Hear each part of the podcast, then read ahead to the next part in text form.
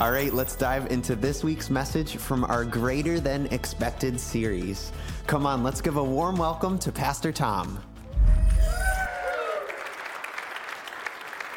Good morning, Word of Life. So glad that you're able to come and hang out with us. And uh, I don't know who that guy in the video with the beard is, um, but you better leave my wife alone. So, um, let's take a moment and let's pray. We don't necessarily do this at the beginning of every message, but uh, I feel that today we, we should take some time to pray. Today we're going to look at, um, in the Greater Than Expected series, we're going to look at Jesus as the healer. Uh, and I want to sort of, uh, we're going to take time at the end of service to um, pray and invite people to come down. And so if this is for you, if this is for um, someone else, whatever it may be, both in person, online, we're going to take time, we're going to pray, and we're going to believe for miraculous healings to happen in here. So let's take a moment and let's pray together and let's set the atmosphere right and let's get our hearts right for um, whatever God wants to do today. So, Lord, we're here. We're here. We're ready to meet with you. We're ready to encounter your goodness, encounter your love, encounter your power. So, Lord, for everyone that's here today, everyone that's listening, whether it's here online or uh, whether it's at home, whatever it may be, but Lord, people are here and they're hearing this message. Lord, hopefully something will speak to somebody. Lord, I pray that my words, the words of Tom Wood, would fade to the background, but your words, Lord, your words would grab a hold of people's heart today. And Lord, that you do something tremendous in here. You do something amazing. You do something life changing in here. Lord, that you bring a healing, whether it's to one or whether it's to many, but Lord, that you do something truly remarkable in here. Lord, we believe in you, we trust you, we have faith in you and confidence in you, and we love you with all our hearts. And we're ready for you to do something wonderful in here today.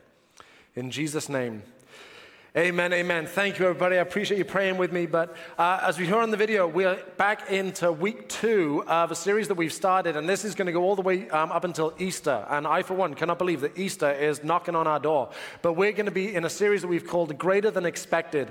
And so it's the idea of uh, looking at the life, the ministry, the, uh, the years that Jesus walked to the earth, and how those years were greater than expected. That God did uh, through his Son, through Jesus Christ, the most amazing things. And that if we could say, say anything about it, it would be that Jesus' life is greater than expected. And I don't know about you, but I can say for me that putting my faith and confidence and trust in Jesus as I've made him the Lord and center of my life, it has been absolutely greater than expected. Is that anyone else's experience as you have been a believer? So, this week we are going to look at Jesus the healer. Last week we looked at Jesus the Messiah, but this week we're on to Jesus the healer. And if you spend any time reading the Gospels, the four books in the Bible that look at the life of Jesus in the New Testament, if you time, uh, any time reading those at all, you'll see over and over again that Jesus miraculously healed people. I want to read one of you, and this is one of dozens that we could read today. This is from Luke 6. There were people from all over Judea and from Jerusalem and from as far north as the seacoast of Tyre and Sidon. They had come to hear him and to be healed of their diseases, and, these, and those troubled by evil spirits were healed. Everyone tried to touch him because healing power went out from him, and he healed everyone. There are dozens of times in the Gospels where stories like this, or stories about individual specific stories, uh, would come up. There are stories about blind people being able to see, lame people being able to walk, people with leprosy being healed, people with a deaf able to hear again. There are stories about Jesus raising people from the dead. There are stories about people where sicknesses had been ruining their lives, had led them into poverty. And a straightforward surface reading of the Gospels shows that healing people was a massive part of Jesus' earthly ministry. And you cannot convince me otherwise, but Jesus still heals today. Jesus still heals today. To share, to share something of um, my story, uh, and some of you may have heard this, I believe that uh, Megan has shared this before publicly uh, here in uh, Word of Life. But I went back through the archives onto Instagram and I've got a picture for you. This is uh, a picture of an Instagram post I made back in May 2013. And that's Megan in a hospital bed, as you can see. And the little legend on her lap messing with her is Elijah Timothy John Wood.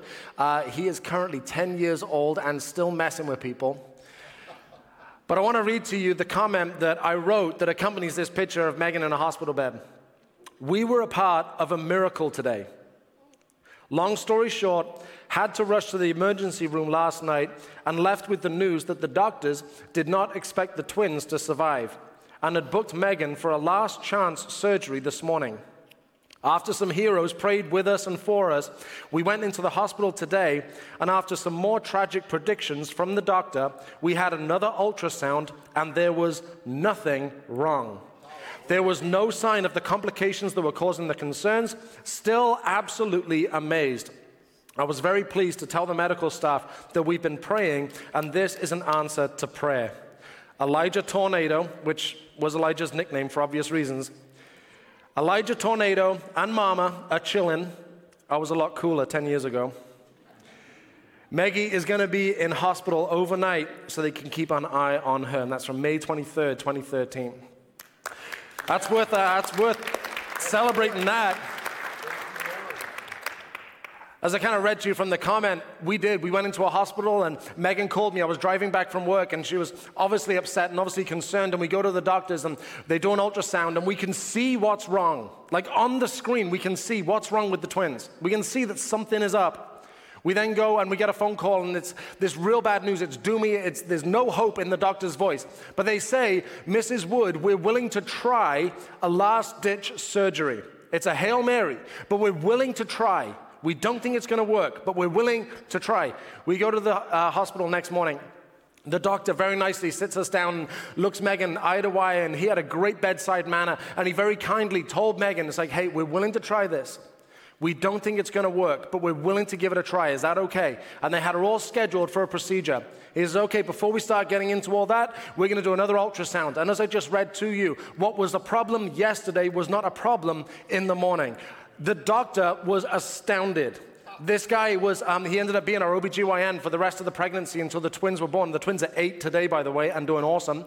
But he ended up, he was our OBGYN. So every time he went for a visit, he was like, So, uh, you still praying and stuff?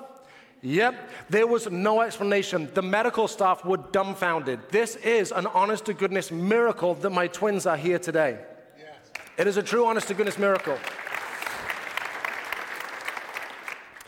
Now, unfortunately, even though I have great stories of God's healing power that I've seen in my life, I also have some tragic stories. I've also been a part of unfortunate stories that people that I've been praying for, people that I know our church has been praying for, and the prayer wasn't answered in the way that we all hoped for. And if you're a Christian and you've been a believer for over a year, it's likely that you've prayed for healing for somebody, and the prayer hasn't been answered in the way we wanted. It's hurtful, it's discouraging, it can cause doubts in faith. And so this morning, as we look and we consider and we, we ponder, what is it that Jesus the healer that still heals today, from my own life experience with my twins, still heals today? I want to have a great deal of sensitivity. I want to be caring and I want to be loving for everyone here today. We cannot ignore that the ministry of Jesus included many, many occasions where he prayed for the sick and saw them healed. And if we're continuing his mission, that includes praying for those who need a miracle and seeing people healed. If nothing else today, I hope that we recommit to praying for the sick and for those who need a miracle. That disappointments won't stop us praying. As followers of Jesus, as disciples, we are called to continue the mission he started. A key point of his mission was to pray for people who needed healing. And this included uh, one example that I'm going to spend some time in there's a man called Jairus who was a local synagogue leader, and his daughter was dying. And on the way to the house, Jesus stops and heals someone else. In the meantime, a messenger comes and says, Don't trouble the master now. Your daughter has died. But Jesus assures them, Don't be afraid, she will be healed. And this is from Luke 8. When they arrived at the house, Jesus wouldn't let anyone go in with him except Peter, John, and James, and the little girl's father and mother. The house was filled with people weeping and wailing, but he said, Stop the weeping. She isn't dead, she's only sleeping. But the crowd laughed at him because they all knew she had died. Then Jesus took her by the hand and said in a loud voice, My child, get up. At that moment, her life returned, and she immediately stood up. Then Jesus told them to give her something to eat. Her parents were overwhelmed, but Jesus insisted that they not tell anyone what had happened.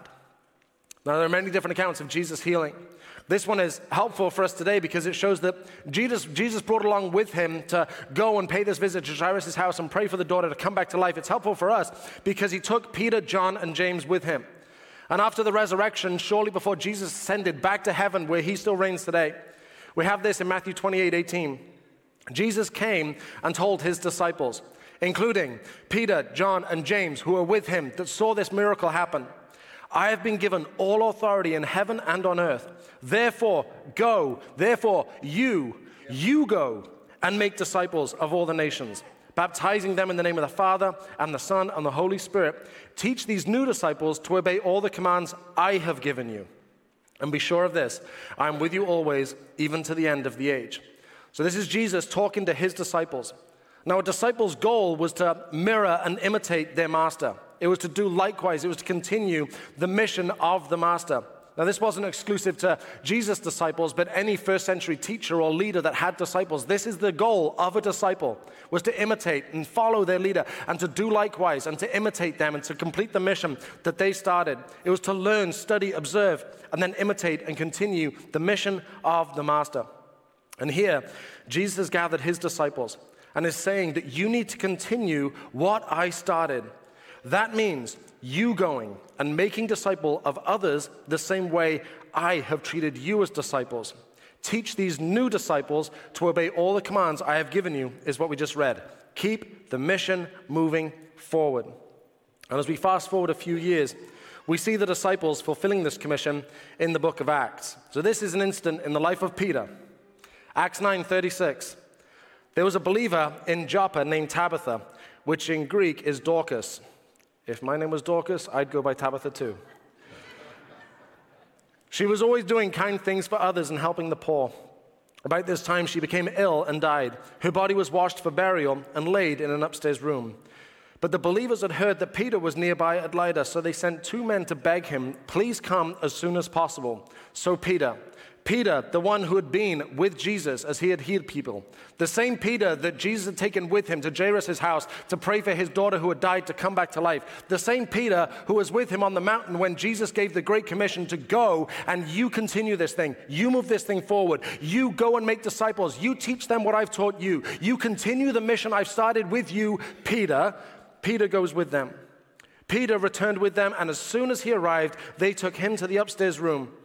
The room was filled with widows who were weeping and showing him the coats and other clothes Dorcas had made for them. But Peter asked them all to leave the room. Then he knelt and prayed, turning to the body. He said, Get up, Tabitha. And she opened her eyes. When she saw Peter, she, uh, she sat up. He gave her his hand and helped her up. Then he called in the widows and all the believers, and he presented her to them alive. Now, it's easy to see the similarities between this moment in Peter's life and the moment we read earlier about Jesus at Jairus' house praying for his daughter.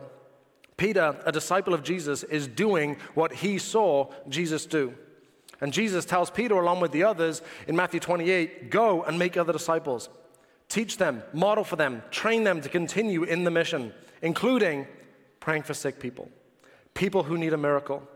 Every disciple of Jesus for 2,000 years has been given the call to continue his mission.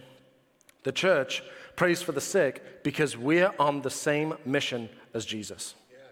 I'll say that again. The church prays for the sick because we're on the same mission as Jesus. The first disciples continued that aspect of the ministry, and that same call comes to you and I. Now, when talking about healing, the number one question that I'll get and you'll get is why doesn't everyone get healed? And that's a, first, a fair question, it's worth considering. And oftentimes, we as New Testament believers will compare our experiences to what we see in the book of Acts. And let me just put something to you. The book of Acts, it covers a period of around 30 years. And in the book of Acts, there's approximately 15 to 20 times we hear about healing uh, happening within that 30 years or so. Sometimes the text describes individuals like the one we just read from Tabitha.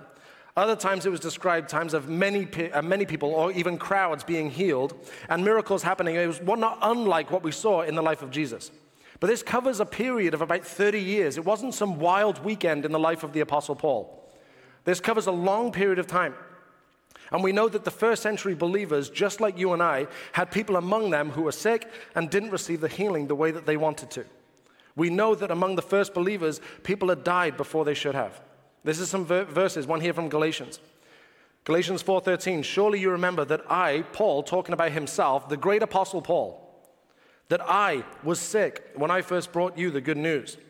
But even though my condition tempted you to reject me, you did not despise me or turn me away. No, you took me in and cared for me as though I were an angel from God or even Christ Jesus himself. And Paul writing again, Philippians, talking about someone that had come to visit him in jail from Philippi. Maybe I thought I should send Epaphroditus back to you. He is a true brother, a co worker, and faithful soldier, and he was your messenger to help me in my need. Long story short, this is someone the church in Philippi had sent to go and visit Paul as he's in a jail cell to bring him supplies, food, finances to keep him alive while he's in jail. Long story short. Verse 26 I'm sending him because he has been longing to see you, and he was very distressed that you heard he was ill. And he certainly was ill. In fact, he almost died. But God had mercy on him and also on me, so that I would not have one sorrow after another. We also see Paul writing to the church in Thessalonica that there were some people that were there that were worried about what would happen at the second coming of Christ with the believers that had died among them. So it makes sense that Luke is writing in the book of Acts about the miracles that happened over the last 30 years to encourage the believers to persist in praying in spite of the prayers that hadn't been answered. We already can see that in the church, there were people that were sick, there were people that were struggling, there were people that had died prematurely. All these things that you and I have experienced in our life, the heartaches that you and I have uh, experienced firsthand, they existed in the first century church. And so we are given a gift in the book of Acts that says, no, don't give up. Their miracles are happening around you. God is moving. God is doing great things. Yes, you may have been disappointed, but don't let that stop you from praying now. Let's continue and persist in praying for people that need healing, even though there's been disappointment, even though there's been heartache. Be encouraged with the stories and miracles of others and keep praying despite disappointment. I've heard people try to explain the reason that someone doesn't get healed the way they wanted to is a lack of faith. And it's important to remember that there are Bible verses that can be pulled together to make this case, but it is important to remember that Jesus says that all you need is faith the size of a mustard seed. This idea of, you know, people, you know, the miracle doesn't happen because someone's faith wasn't big enough. It wasn't large enough on whatever measurement scale we're using. But the words from Jesus is you just need the faith the size of a mustard seed. And we can start shifting mountains.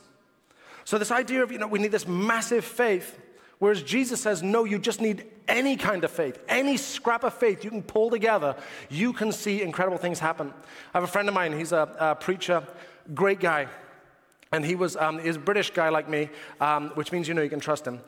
But he was touring around Europe. I think this is back in the 80s, and he was uh, sort of doing a bunch of crusades around Europe. And I later on had this story verified, so I'm very confident that this is true. But they were praying for people to receive healing, and he ended up praying for a blind guy. And he, he prayed for the blind guy. He's praying, like, Lord, open his eyes, pray for him, sight, and all that stuff. Then suddenly, the guy's eyes open, and he goes, I can see. And the pastor goes, Are you serious? Great inspirational levels of faith. It was one time I prayed for a friend of mine. He was not a believer, did not have his faith in Jesus, did not believe in Jesus, did not believe in God at all. He would describe himself as an atheist. I prayed for healing for him. He got healed. That wasn't even enough for him to become a Christian, but still, here's somebody that literally had zero faith and they got healed. At the same time, I've spent time with godly people with all the faith in the world, like the biggest mustard seeds you've ever seen, and the miracle hasn't come. My thought is, is that if we're blaming people for a lack of faith, does that also mean that we should be praising people when a miracle happens? If we're going to blame people, you didn't have enough faith, you didn't pull it together, you didn't measure up, you didn't do well enough, it's your fault. Does the flip side of that coin mean that we should be giving them the glory when a miracle happens? To me, I can't reconcile that together. And to try and make sense of this, I started looking at what the Assemblies of God, the denomination that Word of Life belongs to, what the Assemblies of God has to say about this. And what I was able to find is something that is written by the, the, experts of our denomination, the people that are the scholars, the academics, the professors, the people that teach in our Bible colleges, the Assemblies of God Bible colleges. They've written what we call a position paper that give the perspective of the denomination. So I want to share a part of this with you. This is part of a much longer uh, paper that they wrote, but this was helpful for me. In humility, we confess that we do not understand all that pertains to divine healing. These are the people that should know. And still, they're appealing to humility and saying, We don't have it all figured out. We do not understand fully why some are healed and others are not any more than we understand why God permitted James to be martyred and Peter delivered. Scripture makes it clear, however, that our part is to preach the word, expecting signs, including divine healing, to follow. Finally, at the Lord's return, when the perishable has been clothed with the imperishable and the mortal with the immortal, the full realization of divine healing will have come. Peter and John were able to say to the lame man who was to be healed, What I have, I give you in the name of Jesus Christ of Nazareth, walk. May we too remain committed to the reality of the power of God to effect divine healing. And that's from the Assemblies of God Divine Healing Position paper from 2010. So even though we don't have a good reason as to why or why not, we're committed to pray. We're committed to pray for the sick because we're on the same mission as Jesus. My understanding is not the condition of whether we will pray for the sick or not. The condition of whether we will pray for the sick and believe for miracles is that we are committed to fulfill the mission Jesus has us on. We are committed to pray for the sick because we are on the same mission as Jesus. That's why we have the prayer team down here at the front at the end of every single service. That's why we have Pastor Mike, who's able to operate as a hospital chaplain and go and visit people in the hospital. I know that a number of you here have had Pastor Mike come and visit with you. Just so happens I had a phone conversation with Pastor Randy this week. He's going to be a hospital chaplain in South Carolina starting next month. We receive prayer requests all week long. Life groups take time to pray for each other, including for people that are sick. Team members that are on one of our volunteer, uh, volunteer teams here can contact their leaders with any prayer requests. Our staff meet on Wednesdays and we pray together. We pray for the different needs in the church. Our elders are committed to prayer online service. There are people right now, you can click request prayer and somebody will pray with you. We are committed to pray for the sick because we are on the same mission as Jesus. Now, I've got five things to do when praying for healing. Five things to do when praying for healing. Now, please Note, this is not a magic formula or a recipe for a guaranteed healing. This is five things that I think are helpful for us to have in our minds and have in our hearts as we are praying for people that are sick. So, are we all good with five things? All righty, all seven of you, I'm glad that we're going to do this. Five things to do while praying for healing. The first thing is show up. Show up. Matthew 13, 54, he returned, talking about Jesus. He returned to Nazareth, his hometown. When he taught there in the synagogue, everyone was amazed and said, Where does he get this wisdom and the power to do miracles? Then they scoffed, He's just the carpenter's son. And we know Mary, his mother, and his brothers, James, Joseph, Simon, and Judas. If you were here last week, you know why there's so many Judases in the Bible. All his sisters live right here among us. Where did he learn all these things? And they were deeply offended and refused to believe in him. Then Jesus told them, A prophet is honored everywhere except in his own hometown and among his own family. And so he did only a few miracles there because of their unbelief. I've heard people focus on the reason that there were only a few miracles was because of the unbelief. And then they apply the scripture as if people were lining up around the block to come and get this healing. But roll with me for a second. If these people do not believe that Jesus has the power or the authority or the ability to heal them, they are not going to him for healing. Yes. That's right. That's good. You only go to Jesus for healing if there's any part of you that believes that he can do this. Because of their unbelief, he only did a few miracles. They do not believe. Therefore, I don't think they're turning up. If we are going to be praying for healing, first thing, show up. Show up. Come to Him for healing. Their unbelief meant they did not go to Him. They did not go with any sense of expectation. They did not go. They did not look to Him as a healer. They did not look to Him as someone that can give them a miracle, someone that could bring them that relief. They did not show up. First thing, how to pray for healing? First one, show up. From Philippians 4 6, let your requests be known to God. First thing is we're praying for healing, whether for yourself or someone else. First thing, show up. Second thing, how to pray for healing. Number two, be persistent. Be persistent. Luke 18, one day Jesus told his disciples a story to show that they should always pray and never give up. There was a judge in a certain city, he said, who neither feared God nor cared about people A judge ignored her. For, uh, sorry, widow came of that city came to him repeatedly saying, "Give me justice in this dispute with my enemy." The judge ignored her for a while, but finally he said to himself, "I don't fear God or care about people, but this woman is driving me crazy. I'm going to see that she gets justice because she is wearing me out with her constant requests." Then the Lord said, "Learn a lesson from this unjust judge." Even he rendered a just decision in the end. So don't you think God will surely give justice to his chosen people who cry out to him day and night? You know, as we've talked about already, there have been many times where I've prayed for people to get healing, and the miracle hasn't happened how I wanted it to. There's not a single time I regret praying for somebody. Not a single time. Not a single time that I wish that I wouldn't have wasted time praying for somebody that didn't get the miracle the way that I d- deeply wanted to. I'm glad that we've rallied together as a church to pray for people, and I would do it all over again. I think the only reasonable thing to do is to pray, to keep praying, and then pray some more. I had an example of when I was uh, on staff at my church back in the UK. And back then, I, I, wasn't a pastor on staff. I worked on the media team, so I was um, operating the cameras, kind of like the guys at the back. If you're in the building, turn around and wave to Peggy and Mike. They love attention. So I used to do that at my church, but the cameras weren't at the back of the worship center like they are here. They were kind of perched in the middle. And so one day we're in church and I'm kind of on my camera, and uh, the, the pastor just you know believes it's time to pray for one of the guys in the church who was uh, wheelchair bound. And he was in a wheelchair because he'd had an accident. I believe it was about 18 months before then. He worked in a, a warehouse, and a forklift truck had its I don't know what it's called, like the two arms on the you know what I'm saying? Someone knows what it's called, and they're going to email me that I got it wrong. But the two things, forks, because it's a forklift truck. Got it. Pray for Megan. So the folks were up about yay high, and then somebody sort of, you know, kind of lost control, or there was some kind of accident. The fork ended up jamming into this guy's back. And the accident was so terrible that it left him wheelchair bound. And for 18 months, the church had been praying.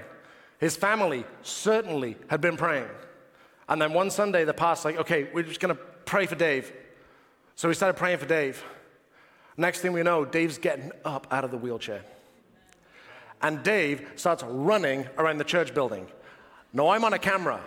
I'm in the middle, and I'm trying to get this thing. So I'm like spinning around, like I got cables wrapped around me and everything, like trying to get old Dave, who's got a new lease for life, to go sprinting. That morning, that Monday morning, he went in and he had to talk to all the doctors and tell them, nope, I'm up, I'm healed. He then went, his next step was to go to the uh, disability office and say, I don't need disability anymore. I'm up, I'm fine. It was a true, honest to goodness miracle, but it came after 18 months of prayer. Now, some of you have been praying a lot longer than 18 months, but the reason I say this is be persistent. Don't give up. We are going to pray and then pray more and then keep praying, believing that God is going to do a work. Amen? Third thing, how to pray for healing number three. Don't confuse extravagance with effective. Don't confuse extravagance with effective. I read a story to you from the Old Testament, 2 Kings 5. The king of Aram had great admiration for Naaman, the commander of his army, because though the Lord had given Aram great victories, but through Naaman was a mighty warrior, he suffered from leprosy. At this time, the Aramean raiders had invaded the land of Israel, and among their captives was a young girl who had been given to Naaman's wife as a maid. One day, the girl said to her mistress, I wish my master would go to see the prophet in Samaria. He would heal him of his leprosy. So Naaman told the king what the young girl from Israel had said. Go and visit the prophet, the king of Aram told him. I will send a letter of introduction for you to take to the king of Israel. So Naaman started out carrying gifts of 750 pounds of silver 150 pounds of gold, and 10 sets of clothing. The letter to the king of Israel said, With this letter I present my servant Naaman. I want you to heal him of his leprosy. When the king of Israel read the letter, he tore his clothes in dismay and said, Am I God that I can give life and take it away? Why is this man asking me to heal someone with leprosy? I can see that he's just trying to pick a fight with me. But when Elisha, the prophet, the man of God, heard that the king of Israel had torn his clothes in dismay, he sent this message to him Why are you so upset? Send Naaman to me, and he will learn that there is a true prophet here in Israel. So Naaman went with his horses and chariots and waited at the door of Elisha's house. But Elisha sent a messenger out to him with this message Go and wash yourselves seven times in the Jordan River. Then your skin will be restored, and you'll be healed of your leprosy. But Naaman, the man who needed a healing, became angry and stalked away. I thought he would certainly come out to meet me, he said. I expected him to wave his hand over the leprosy and call on the name of the Lord his God and heal me. Aren't the rivers of Damascus, the Abana, and the Pharpar far better than all the rivers of Israel? Why shouldn't I wash in them and be healed? So Naaman turned and went away in a rage. But his officers tried to reason with him and said, Sir, if the prophet had told you to do something very difficult, something extravagant, something showy, something dramatic, something out of the ordinary, something wild, wouldn't you have done it? So you should certainly obey him when he says simply, Go and wash and be cured. So Naaman went down to the Jordan River and dipped himself seven times as the man of God had instructed him, and his skin became as healthy as the skin of a young child, and he was healed. There was a time uh, in Montana where one of the kids, is, uh, I believe it was Esther, she was, um, she was sick. She was kind of snotty and gross and stuff. And um, it caused me to miss church that Sunday. So in our church in Montana, I was the youth pastor and Megan was the worship pastor. So she was at church leading the church in worship and I was staying home with a snotty little girl. And one of the guys from church was like deeply concerned about this. Like, we need to pray for healing for this girl.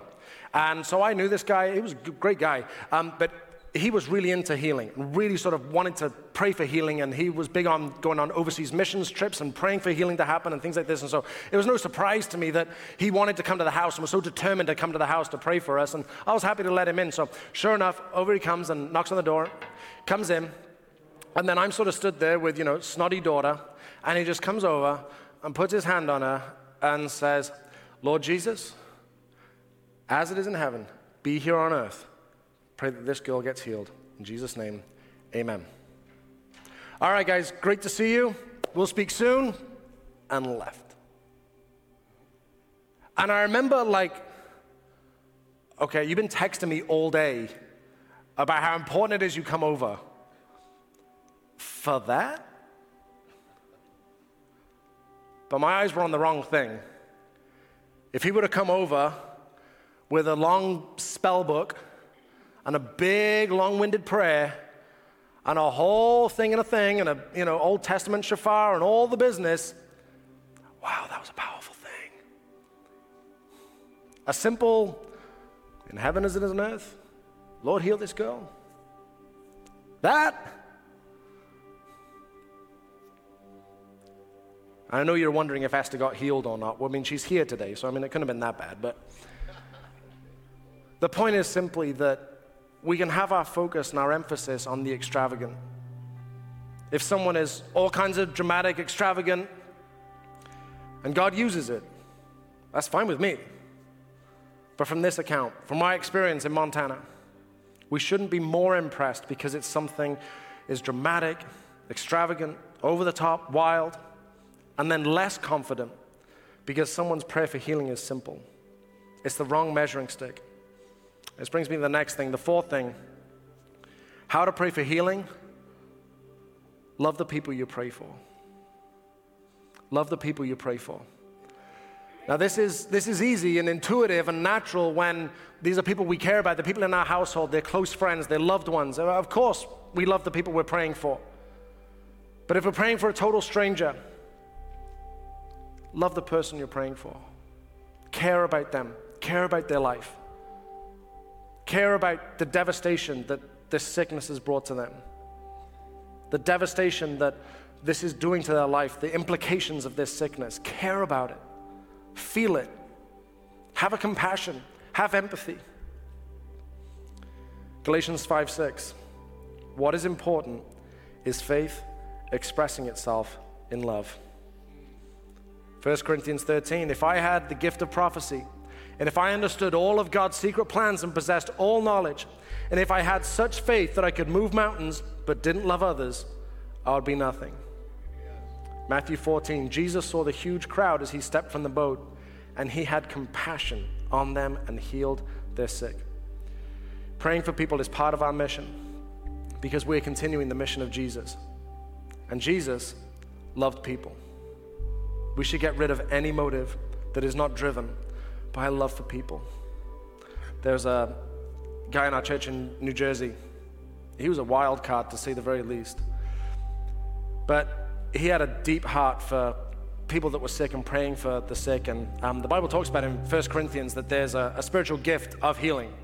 It says that in 1 Corinthians. And I really believe this guy had that gift. It was a God-given gift, and he came to me and he had big ideas about how we could start, you know, ministry for praying for healing for people and things like this. And uh, what I said is, you know, so okay, well, let's get a group going, and we'll let people know that we're gonna be praying for sick people at this group. And if the Lord moves, you won't be able to keep people away.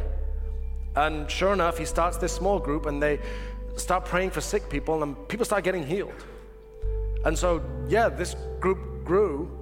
And then it got to the point where this guy would, once a week, he would call me and he was in construction, that was his day job. And he would call me and say, okay, I was remodeling this lady's kitchen.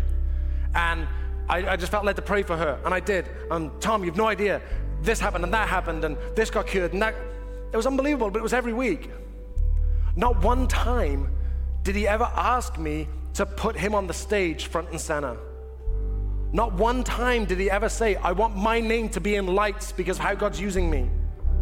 There, there was not a, a hint of this. But he would get on the phone with me and he would cry, struggling to get words out of his mouth as he described the pain and the agony that people were in and the horrible effects that this sickness was having on people's lives. And then he got to pray, and God moved. Not one time did he want me to blare out for his glory. He just wanted to tell me so he had someone to celebrate with that people weren't in pain anymore, that the impact of sickness was gone for someone's life. First thing I said show up, be persistent don't confuse extravagance with effective. Love the people you pray for. And the fifth one is grow in eternal hope. Grow in eternal hope. Jesus' mission was to inaugurate and start his kingdom on earth. The kingdom of God is an eternal kingdom. One of the messages that we get from the New Testament writers is to keep an eternal perspective, is to have an eternal hope in Jesus, a hope in the eternal things. And there's a lot of devastating things in the world, and sickness and suffering are among the worst. And I'm relieved that one day sickness won't even be a memory. Revelation 21, verse 3. I heard a loud shout from the throne saying, Look, God's home is now among his people. He will live with them, and they will be his people. God himself will be with them. He will wipe every tear from their eyes, and there'll be no more death, or sorrow, or crying or pain. All these things are gone forever. When here on earth a prayer for healing is answered, it all points ahead. A miracle here on earth, a miraculous healing here on earth, is a small inkling of the full, complete, and total healing that we'll experience in heaven.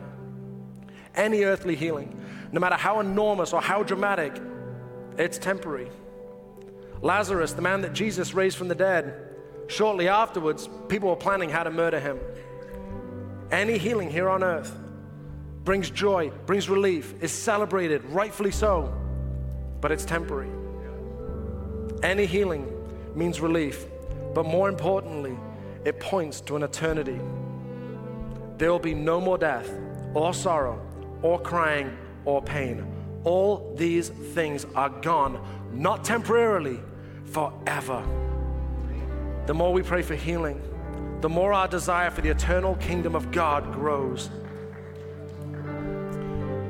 The more we empathize with people, we join with them in prayer, the more we're anticipating and looking forward to heaven where sickness and pain is gone forever. I'll share a psalm with you I read this week Psalm 123, verse 1. I lift my eyes to you, O God, enthroned in heaven.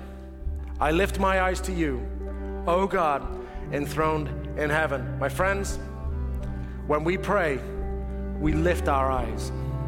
We lift our eyes. Our natural default, mine, yours, anybody's, our natural default is to have eyes down, consumed with what's happening around us. When we pray, we lift our eyes and remember, oh God, you are enthroned in heaven. when we pray for healing, it takes our eyes off of the circumstance, the pain, the suffering, the agony, the consequence of it. It takes our eyes and just lifts to heaven. It says, Oh God, you're on your throne. It helps to reinforce that eternal perspective that I believe God is building in our hearts. There's a number of families here at the church that uh, a, a big hobby that's very typical in central New York is to go mountain hiking. And so oftentimes there'll be people that you know I'm friends with, and on Instagram there'll be, you know, hey, me and the family hiked Mount so and so today, and there's a picture, and the picture is never of their feet on top of a mountain. I have not seen one yet.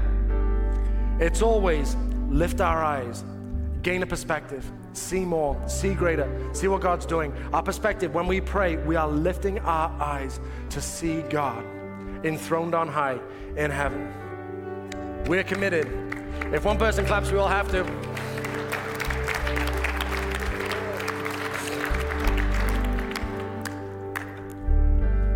We are committed to pray for the sick because we're on the same mission as Jesus. Five things to do when praying for healing. Number one, show up. Number two, be persistent. Three, don't confuse extravagance with effective. Four, love the people you pray for. And five, grow in eternal hope. I invite the prayer team to come down front. And if you're here, if you've got any physical need at all, anything, I want you to have the courage to come down here and pray with one of our prayer team members. If there's any elders here, ministry directors, any pastors that are available to come down. If you need prayer for any reason, they're here. If you have physical need, please, I'm begging you, come down here pray with these people. And I'm going to believe by faith we're going to see a miracle in here today. I'm going to believe that Jesus is going to move. You've already heard me say, I've seen this in my life. My twins are here today because of a miracle of God. If you've got any need at all, please come down here. We're going to spend some time worshiping, and I'm going to believe that God's going to move. Lord Jesus, as people come down, Lord, I pray that you're going to move. I know, I have seen it, I've experienced it, I've lived it, that you are powerful, you are able to do great and mighty things. We have sung today, we have declared that you will do it again. Lord, you move in this place. Your people are here ready to receive from you. Lord, I pray that we would have the courage to pray despite the disappointment of the past, despite what didn't happen. Lord, we come to you and we ask for miraculous divine healing in here today. We're turning to you, not from the glory of anyone praying, certainly not for my glory, but for your glory to be seen and lived in people's lives. We pray this in Jesus' name. It's important I ask if there's anyone here that you're not following God, but you're ready to start today. I'd love to know who you are and I'd love to pray with you. I promise we're not going to do anything to embarrass anybody. We're not going to do anything strange. We're not going to do anything that would make you uncomfortable. But I'd love to know who we're praying for today when we pray in just a moment. So if you're here today and if I were to ask you directly, are you living for God? Have you put your faith and your trust and your confidence of Jesus? Have you made him the Lord of your life? If that would just be an uncomfortable question for you. But today's the day where you know you're ready to cross that line, you're ready to start following God. I would love to pray for you. So if that's you today, would you just put your hand up in the air? I'm going to pray for you in just a moment. Amen. Anybody else here? Once you put it up, you can put it back down. Amen. Anybody else? I promise I won't embarrass you. I'm not going to do anything strange, but I'd love to know who we're praying for. Amen. Online, you can just push that button that says, I raise my hand. Thank you. Anybody else? Wonderful. Well, we do this at the end of every service. We're going to pray a prayer. The words are going to be on the screen. I invite you to pray along, believing that when you pray a prayer like this, things start to change. So come on, everybody, would you pray this with me? Lord Jesus, I believe you died for me. I want to follow you. I invite you to be Lord of my life. Help me follow you every day. I want to leave my old life of sin behind and heal my broken relationship with God. In Jesus' name, Amen, amen. Come on, Word of Life, let's celebrate with those people.